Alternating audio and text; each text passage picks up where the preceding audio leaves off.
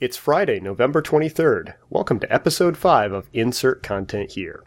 Insert content here.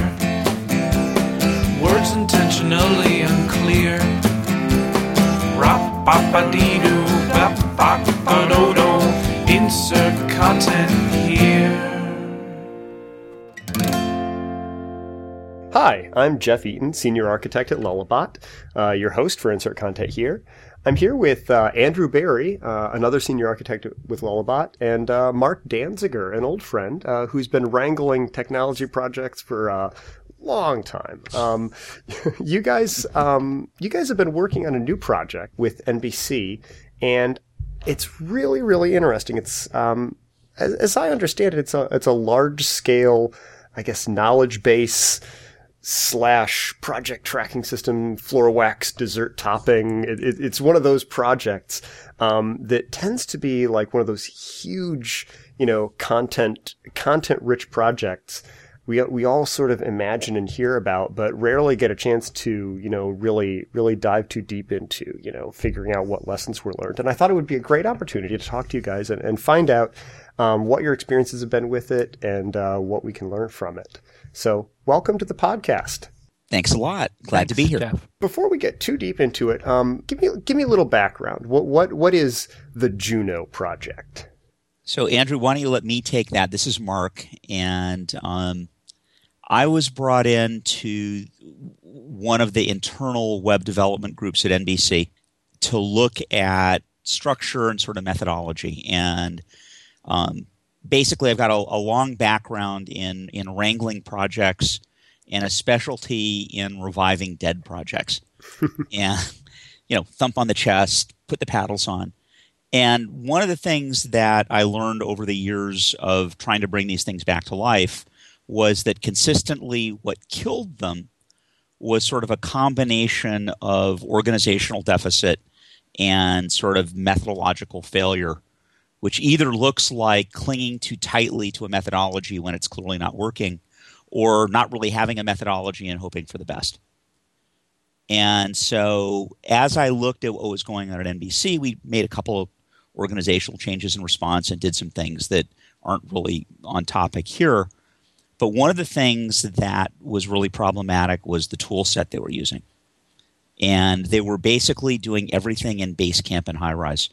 Now, I love Basecamp and Highrise. I have actually managed a bunch of stuff using Basecamp. And I think that for small teams that are really communication driven, it's an awesome tool. I mean, so so in case anyone from 37 Signals ever hears this, please don't send hitmen to my house. Uh, but the team at NBC was approximately 350 people running upward of a thousand projects, and the Oh, dear. reality is that Basecamp doesn't scale well at that level.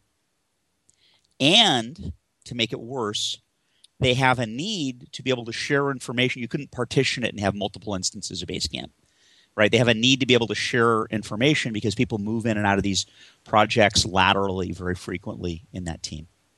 And as a bonus, There's going to be a lot of ands in this. there's a lot of ands. This is a this is one of those like super compound sentences. Um, they they use a 37 signals prod, product called Highrise as a CRM because again they're an internal web dev shop. They have customers, they have partners, they have vendors. They have to keep track of a wide range of people and their interactions with them. And there's a bunch of deficits in the, in you know from their point of view in Highrise and in the relationship between Highrise and Basecamp. And so I pushed them very hard to look at new tools. And the initial response, you know, was go away. Don't talk to us about this. We have other problems that are much bigger.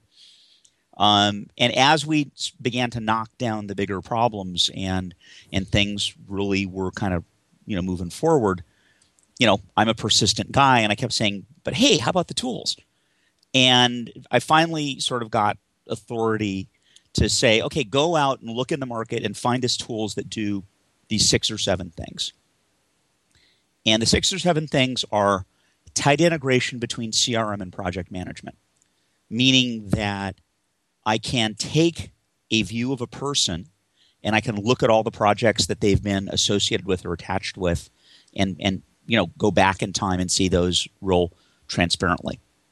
The ability to take a project all the way back in time into the sales cycle, meaning that when in the CRM I'm having a sales driven conversation with a customer and I promise that at the end of the project they'll have a pony.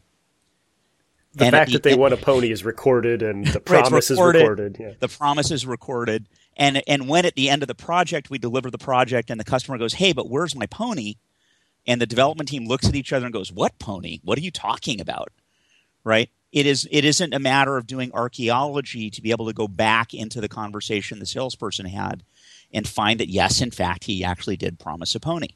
And now you have to go deal with that in some in some you know way shape or form. The other problem is that it has to support the, the, the, the, the information architecture of projects has to be relatively rich. And what you tend to wind up with in project management is tools that either treat projects as a collection of tasks, right? You decompose the project and it's a, a task or a ticket, and there's really not a lot of structure to it. You might have dependency, but but it's not really very rich. You sort of And- end up with the world's biggest to-do list and a wiki. That's right. That's that's pretty much exactly how most of them work. And what winds up happening is that all of them are at the same level. So it's kind of impossible to sort out a ticket for a user story from a ticket for a development task from a ticket for a QA fail. And so you wind up with a lot of intellectual horsepower being spent by the team trying to deal with that.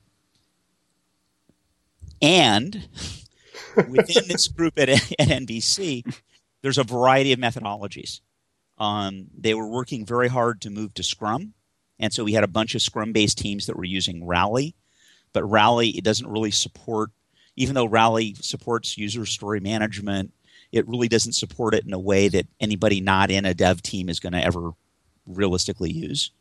Um, they had teams that were doing kind of rad and they had teams that were doing pretty much straight ahead waterfall and so one of the one of the design goals or one of the the the, the buying goals was it whatever the project management tool was it had to support a variety of different methodologies. It couldn't have a methodology baked into it where if i buy rally i'm going to be doing agile or if i buy niku workbench i'm going to be doing waterfall I, I feel like at this point in the story, we've we've successfully like you know trapped our heroes in the in the sinking ship. Pretty Um, much. And then it's upside down, you know, then the sparks are flying and, and, and the, the flame machines are running. Exactly. So so uh, I, So you see the problem. yeah yeah it's there's a, a lot of interconnected uh, problems. I, I'm just imagining sort of the whiteboard sketches that came out of this this initial set of uh, discussions. And so I went out and I looked at a bunch of projects. I have I have like 90 I probably have 90 accounts in different free trial versions of different online project management tools. Yep. And I came back and said none of them really do what we want. You could build something out in SharePoint. You could there's some modules that you could devise that would plug into Jive or would Drupal work? And there was an attraction to using Drupal because one of the main work products of this team is Drupal based content management workflows. They- They, are moving most of the major sites in NBC, or many, or some large number of the sites onto Drupal as a content management system. And so there was a whole eating your own cooking kind of flavor in this. hmm And Mark Suri, who's the guy that runs the team, and I sat in his office and you know we raised the idea and we kind of looked at each other and went, you know, he knows a lot about Drupal, I know some about Drupal, and we both had the same kind of puzzled look on our face, like, could you actually do that? Would it work? That's that's always the worst question to ask a Drupal developer. Can you do that with Drupal? The answer is always yes. Yes.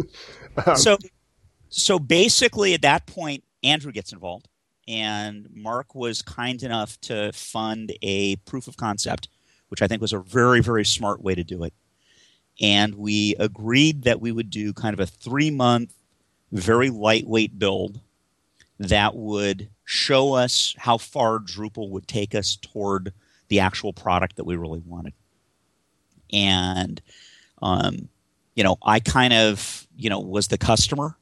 Um, Andrew and a team came in from Lullabot who were, you know, and I'll, I'll put in a plug, delightful to work with. And um, and I set one kind of hard and fast rule, which was no custom code. Interesting. Which was that for the proof of concept, we had to find out how much of the functional map of the desired product native Drupal would do through configuration. Interesting. Because because one of the concerns that we had, and then I'm going to toss the baton over to Andrew to talk about the experience of building it, was that we we didn't want to wind up on a fork. Yeah, you, you know, it th- theoretically it could achieve all of that functionality, but if that meant you were essentially writing your own PHP application from scratch, you know, Right, it that- wasn't that, useful. that was exactly the issue. And so it was one of these questions where, you know, can we get enough functionality out of Drupal that we can handcuff ourselves to the Drupal community and be reasonably comfortable that we are going to be in this relationship for the five to seven years that a product like this really lasts. And um, they wrote the check. Andrew and the team came on board. They were, I think, a little puzzled at first about what we were doing and, and, and, and why this weird guy from California was, was making all these demands of them. and, uh, and then the party started. And uh, with that, I'll hand the baton over to Andrew. Yeah, I'm I'm extremely curious. Um, I mean, because it, it sounds like you know, especially as you were coming into that, um, what kind of first steps did you guys take just in trying to decompose that amount of functionality and like? I'm thinking in terms of just all of the different kinds of content objects and the content entities that are involved in, you know, that rich of functionality. What kind of steps did you guys, you know, initially take just in trying to and trying to figure out, you know, how to break things down and how to bring some sort of shared order to so many different pieces of functionality that it had previously been siloed. Well, uh, one thing which I think is interesting about what we did with the proof of concept work was that we weren't just uh, prototyping to see what Drupal could do. We were also sort of using it as a way to throw up quick and easy user interfaces for the content model and see how that would actually work or could potentially work. Uh, because I think, at least from when I came into the project, which was a couple months before the proof of concept, something which I found really interesting was that for the most part, we had a pretty good idea of all of the different uh, parts of the content model that we needed to actually keep track of. But what we didn't really know was how they were connected to one another or what the the hierarchy uh, would be between them. And so, uh, well, Marc, maybe you could talk about how did you actually figure out what the first sort of I don't know five or seven different content objects were. Um, basically because we, divided. I divided it really into two into two parts, and the we had a, a sort of a phrase, right, which is that it, a piece of content is about X and attached to Y. And so the the issue was that we knew that we had to keep track of people. We knew we had to keep track of projects, and that was really what what we started with. And then you begin to wind up with things like organizations that people roll up into and groups that users wind up being involved with. And in fact, I need users. I can't just have people. Users are different than people. And so that kind of became the core five, I call them entities, you know, content types, which were people, users who are a subset of people, organizations which people roll up into and which are recursive so that I can wind up having organizations that stack, you know, up, uh, up to the very high level corporate ones, and groups which people belong to, which are potentially ad hoc or more persistent, and finally engagements which are supersets of projects. So, in theory, an engagement could be a persistent discussion about something, which turns into a opportunity to build something, which turns into a deal that we're negotiating, which turns into a project, which turns into a completed project, an abandoned project, or whatever we choose. And that gives you at least the, the life cycle of the project in one place that you can keep track of it. Now that that's actually really interesting to me because you know in, in the content world, you know, there's a lot of people that talk about um, life cycle issues with with uh, content, but uh, you know, a, a large amount a large amount of that is in relation to ideas like articles or pages on a website that you know eventually need to be changed or modified or updated or may get old and be taken down. But I mean, th- that's really interesting. The idea of you know the life cycle of you know a, a content entity in this system mapping to like you know it, a, a given idea or topic or you know team or whatever transitioning between between you know from project to project to you know offline discussions or something like that. That, that that's a that's an, a sort of interesting corollary to a lot of the pure publishing models that we're used to talking about. Well, I think part of the metaphor that drove this is the idea that a project is nothing but a collection of content. And that, you know, it, and the goal is to enable to, to create enabling content because in reality, the people who do the work, the Andrews of the world, the Yous of the world, are, you know, your work is really the project. But to manage the project successfully, I have to have a bunch of content that I supply you so you can do your work. I have to be able to age that contact content and verge, version that content. And I have to be able to have some way of keeping track of the state of things as the guy writing the checks so that I have can maintain some level of comfort that the project's actually moving forward. Yeah, no, that, that that's very interesting because I know that there's a couple of um, you know other developers that I know that we we've talked a lot about this idea of you know of you know ticketing systems. So much project oriented stuff that developers use to working with are so heavily geared towards ticketing systems and source control, um, but maintaining the larger body of knowledge that evolves as a project goes on is uh, it feels like the tools are just nowhere near near as close. And it, it, it's interesting to see that that's essentially what you guys are are building here. So that's, yep. that's very cool. No, it's a it's a knowledge management system around projects. I'm I'm curious, like it, the starting out with that sort of prototype um, model. Um, well, it sounds like there, there were actually a couple of phases to this. It sounds like, you know, there was a lot of initial work around, you know, how we do projects, Marc, that it sounds like you guys, you, you were doing with the, the NBC team that evolved into we need tools to better support how we know we need, we're actually doing this.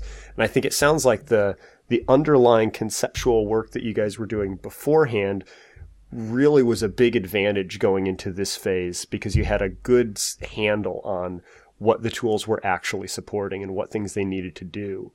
Um, and but then like as Andrew as as you and and the other you know devs on our team came on, um, like how how how much iterative um, work do you think was necessary to start feeling like we're going in the right direction? Because I know that you know with with content heavy stuff especially things like getting the model right and feeling like there's a you know the the, the workflow for it feels well baked. Um, you know that that usually takes some time. What kind of iterative processes did you guys go, did, excuse me did you guys go through?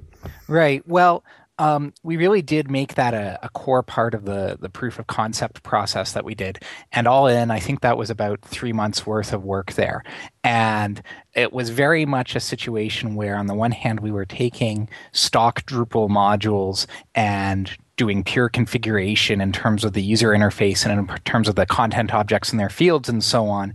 But we were also in really tight contact with uh, the stakeholders at NBC and the people who actually use the existing systems over ah. at uh, Basecamp and Highrise because we needed to be able to show them some of these forms and some of these displays and say, okay, so does this actually map at least the minimum functionality that you're currently using today to get your jobs done. Because uh, one of our, our biggest concerns about the project as a whole was what would happen if we got to a point where we launched the new system and ended up in a situation where what we launched had all kinds of awesome, really useful functionality, but missed one or two things which were actually useful and really critical that Basecamp or Highrise were supporting that all of a sudden people could no longer do.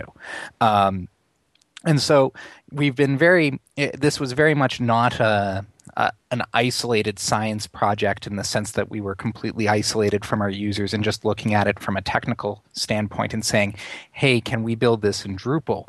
Uh, even during the proof of concept phase, we were really treating it sort of like an agile project where at the end of every sprint, we would do a demo with our stakeholders uh, with the you know the the total assumption with them that we set the expectations that this is not what the system is going to look like when you actually use it. This is pure configuration. We've kind of tied our hands behind our back so that we get an idea of how viable this is. But they could still look at it and think, hey, this is a system I could use, or this is something that at least I'm interested in in working and supporting with later.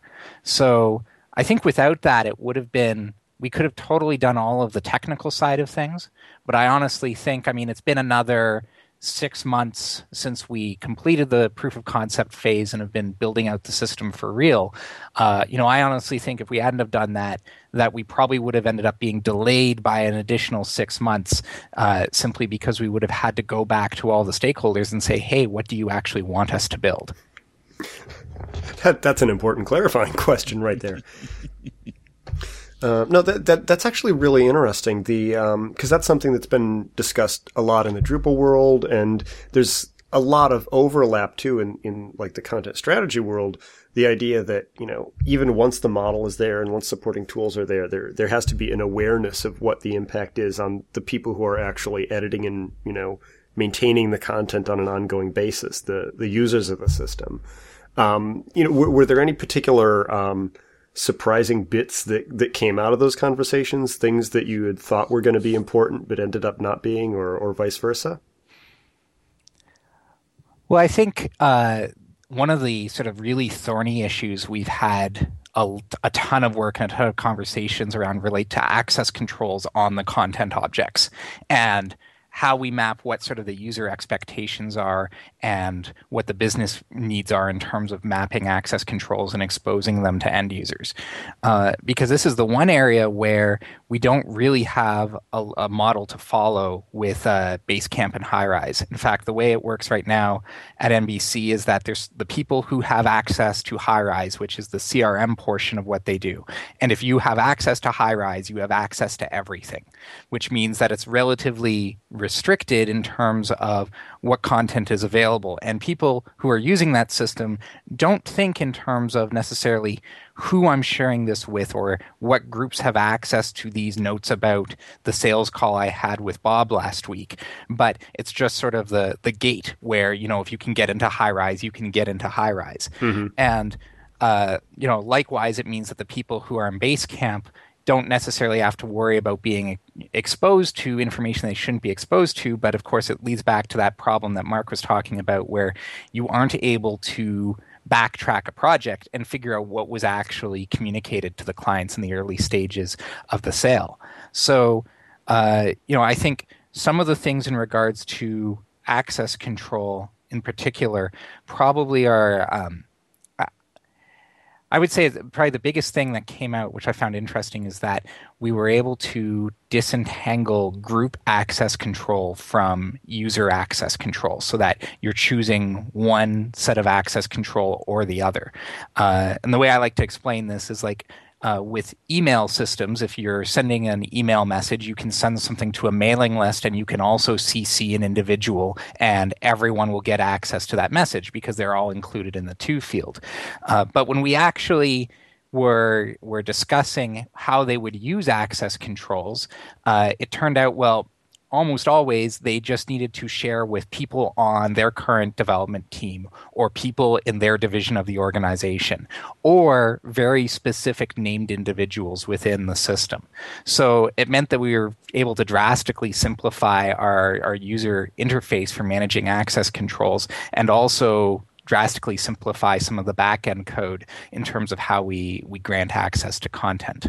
Um, so that's sort of the one area that I found, you know, ended up having some pretty serious changes. Uh, Marc, I'm sure you've got a couple to add to it. Um, I think that in some of the very early models we had, we were much more concerned about sort of content promotion and content sort of identification. And I think that as we worked with the users, and we had a very interesting kind of you know opportunity because let's remember that the users who are going to be using the system are the people deeply invested in building it right? The project manager from nbc who is overseeing development of this project is one of the primary customers of the project itself. So we have this real great opportunity in that it's not like I'm a developer and a project manager and a technology team and I'm building this tool for a content management team that I, I don't really know how they work and I haven't lived their life and I you know I, I don't do what they do day to day. Um, you know the people building this are the user community. And so it was, you know, within our team and with a with the immediate round of stakeholders that we had a lot of discussions, which really wound up simplifying a lot of the stuff that we started with as ideas. You know, we started with these really complicated, sort of interesting, you know, content tagging and scoring ideas and some things like that. And it's not, I don't really need that.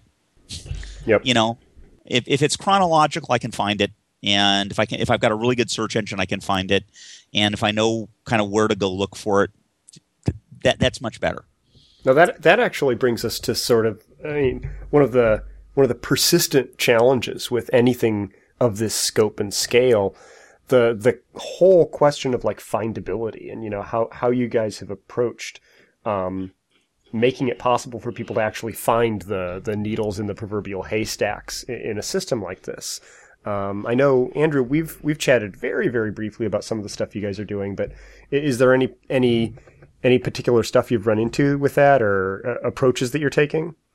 Right. So um, one of the things which uh, we had a series of really productive discussions that you know took a long time because we weren't understanding each other because it was so complicated was the the difference between finding content and browsing for content. And I think one of the reasons why initially it just took a lot of brain power to get over how to describe those things is because we weren't using the same terminology to describe what we wanted to do. Or we had conflicting terms where you know i would say something and uh, it would mean something totally different to other users of the system. And this wasn't even a case of you know drupal terminology uh, causing problems. It was even sort of more basic than that. But um, very, you know throughout maybe i'll say the whole course of the my involvement on this project there's maybe throughout three quarters of that, there's been very explicit um, features for finding content and browsing for content. And I actually put a lot of credit for some of the resolutions we had between those two with the, the head of UX that we've been working with over at NBC, who said, Well, why do I need to browse for content if I can just find it? Like, when do people ever look for an alternative browser interface to Google? You know, if it doesn't exist on Google, it doesn't exist and people move on.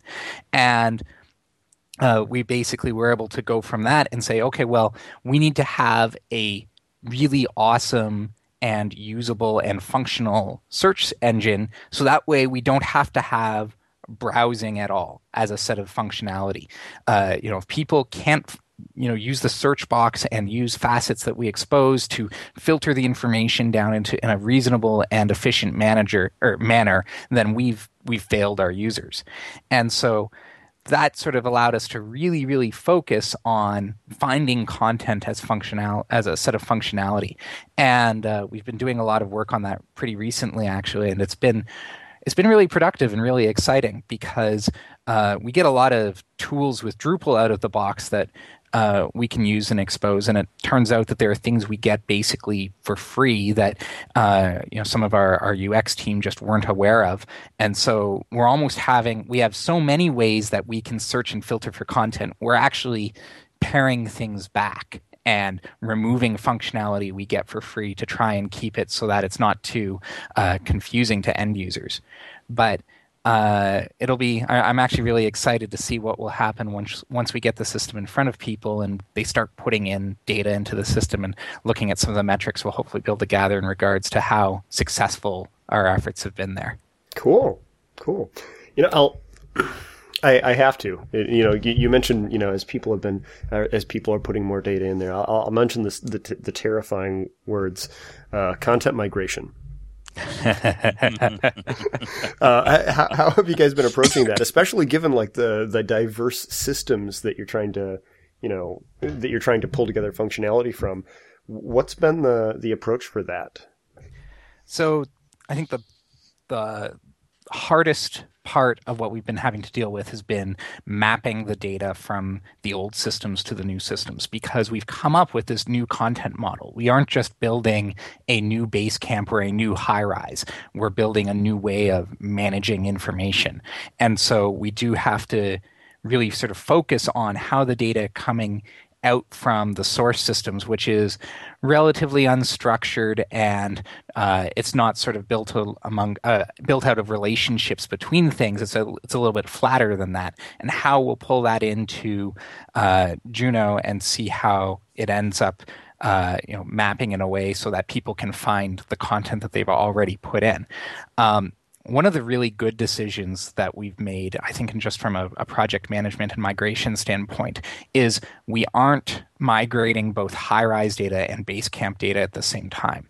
Uh, we're initially going to be launching the system just as a replacement for Highrise, and Basecamp will be continued to be in use until we migrate the data from it later. And we can do this in a way because uh, all the data is totally separate, even though uh, it's you know sort of one account and they're both products owned by 37 signals. There's no real dependencies between the systems, so that has allowed us to really focus on one use case in terms of bringing in the data.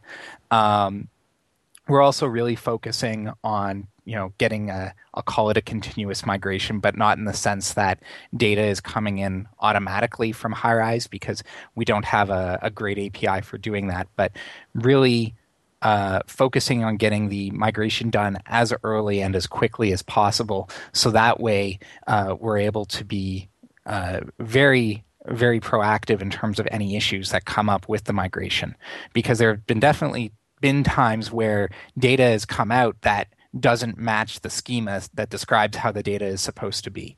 Or there is data which is actually uh, composite, where uh, what you see in the user interface is uh, you know calculated somehow by other data in the system, and we have to figure out how we're going to map that into the new new information in Juno.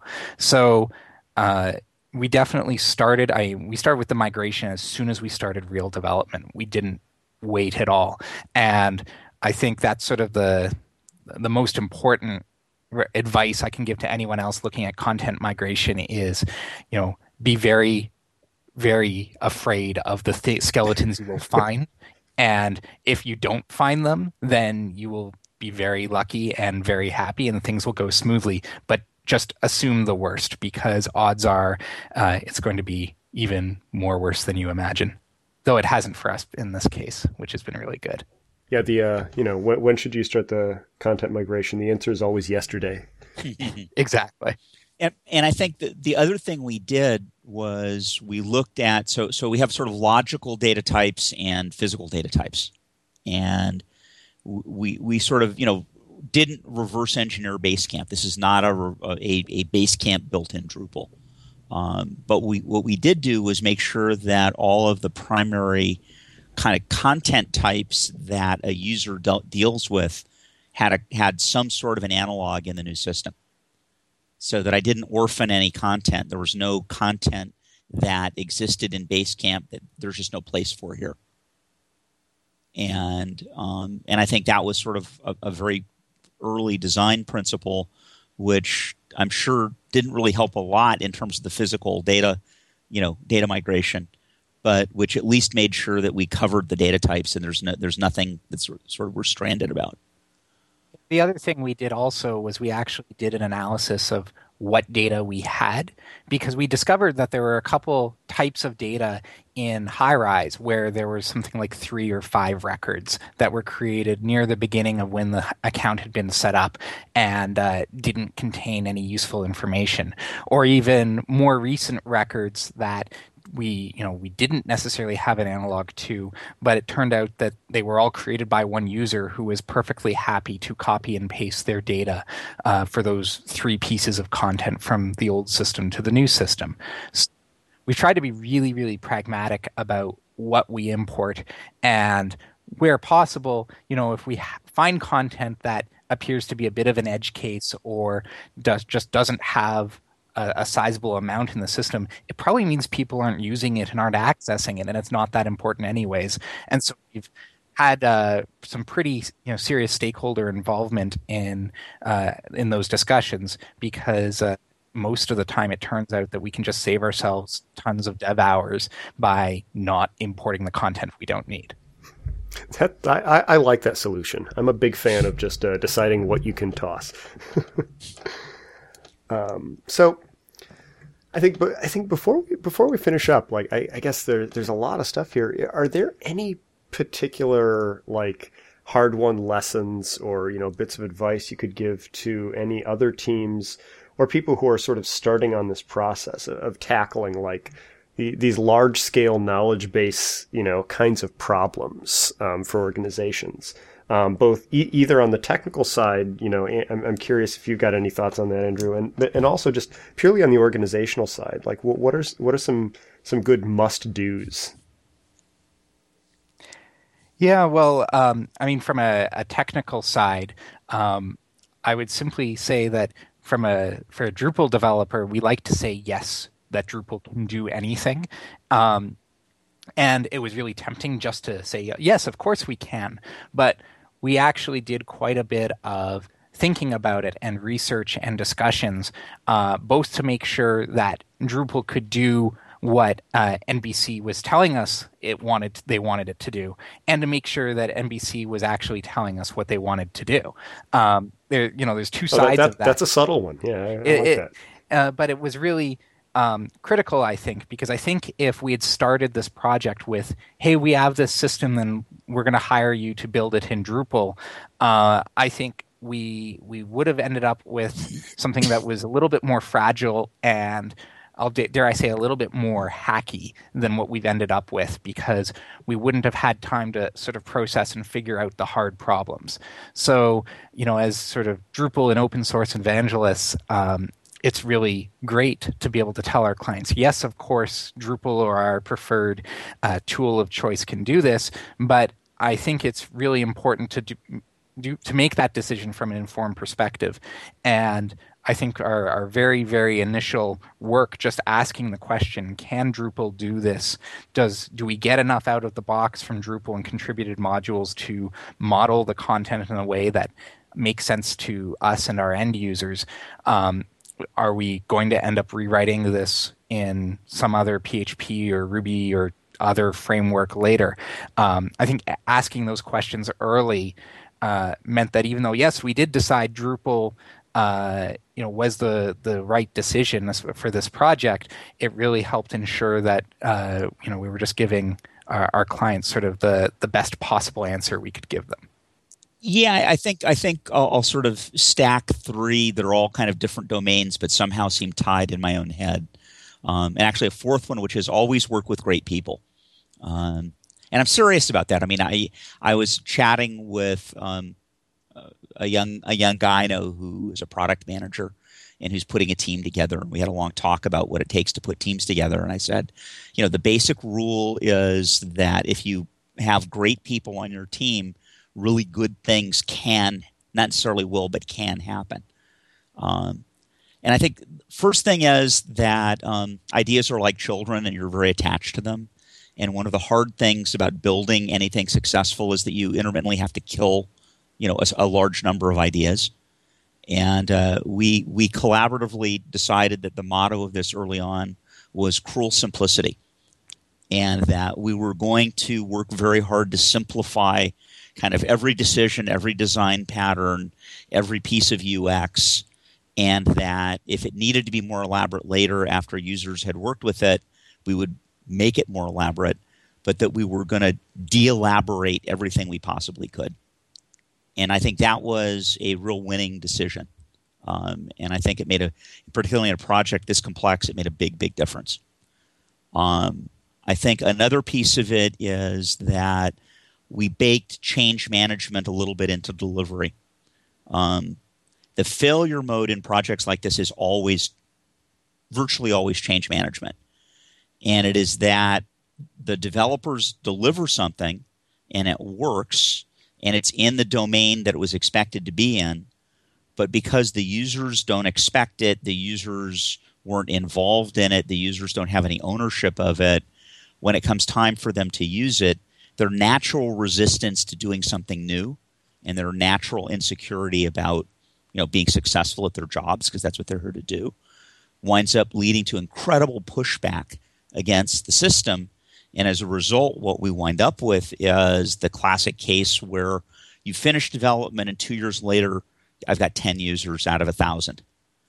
And um, in this case you know be, in part because our users are you know doing a lot of the work um, we we really baked in well how are you going to use this every day like like how does this going to work when you're actually in front of it as part of the requirements and development process in a way that I've never done really in a project before. And so the anxiety that I have, or that the leadership that's going to be implementing it at NBC has um, about actual successful implementation is very low. And I think the third piece of it is um, one in which, you know, in part because we had a team entire not and it's not just the Lullabots who were great. We had great UX people from NBC. We had, you know, just the whole stack of people, with the probable exception of me, as the the consultant who sort of you know made everyone tear their hair out on a regular basis, uh, was was really outstanding. And once that we when once the team sort of managed to create an environment where everybody felt like they got to speak on every issue, and where the QA people got to respond to UX decisions, and the UX people got to talk to the developers about how things were being done, and where the developers would share with the UX people, "Hey, this is how Drupal does it. Naturally, what do you what do you like about that, and what don't you like about that?" And once those conversations started happening happening kind of organically, um, the project became kind of emergent, and it was really something that I know took a lot has taken a lot of work, but it didn't feel to me like people were putting a lot of effort into getting that work done. If that makes any sense at all. And Andrew, you should you know tell me I'm either full of it or or that that's reasonably accurate. No, I think you're you're pretty much on there. I mean, from my perspective, I think the the biggest key to success from this project has been having this very, very integrated team where we don't have, for an example, a developer scrum and a UX scrum and a QA scrum. Uh, it does mean that some of our meetings end up being a little bit long simply because there's so many people on them. But it does mean that everyone is equally invested in the project. Um, especially where I when I've worked on other projects before where typically it usually ends up being the QA team is somewhat separated and then the design or UX team is somewhat separated, uh, especially when we're using a tool like Drupal where we get so much functionality out of the box. Um, if you don't have those lines of communication open, it can lead to some serious project inefficiencies because UX is designing from a blank slate or from some using their basis of experience from some other system and not considering what Drupal gives us for free that might be different but just as good or very close to it. Uh, and likewise, the, the QA team often ends up QAing things in Drupal that don't need to be QA'd because they haven't changed since Drupal 3.6. So, uh, I think it's been a, a very good experience that way for, for us, or at least from, from my side as the, the architect on the project, just to see how we've been able to keep everyone integrated and invested. And I think it's really led to this shared feeling of project ownership where everyone, regardless of what company or what division or what team they're from, they are we are all on the Juno team, and I think that has really uh, you know helped for the the success of the project. Well, fantastic! Thank you very much. Um, it, you know, before we go, is there you know is there any place that we're going to be we'll be able to get more news about this because I think you've talked about the potential for some parts of the project eventually, you know, going out there into the broader community where they could be reused. Are, are there any plans to make announcements about that if it happens? There are discussions going on right now within NBC about the future of Juno in sort of that regard. Um, it's clearly, you know, NBC's product um, to the extent it can be under under GPL. Um, but they are the the the the executives at NBC or, that I've talked to about it are very interested in in seeing it become more. Now, NBC is a giant corporation and many layers of bureaucracy and lawyers and and on and on. So that little green sprout of an idea has some some pavement to get through before it can hit sunlight. Um, but we'll absolutely be publicizing it aggressively, um, no matter what the future is, if it actually manages to get out the doors past NBC. Well, awesome. Thank you very much for joining me, and uh, look forward to uh, chatting with you guys in the future. Absolutely. Thanks a ton. Great talking to you both. Sure thing, Jeff. It was great.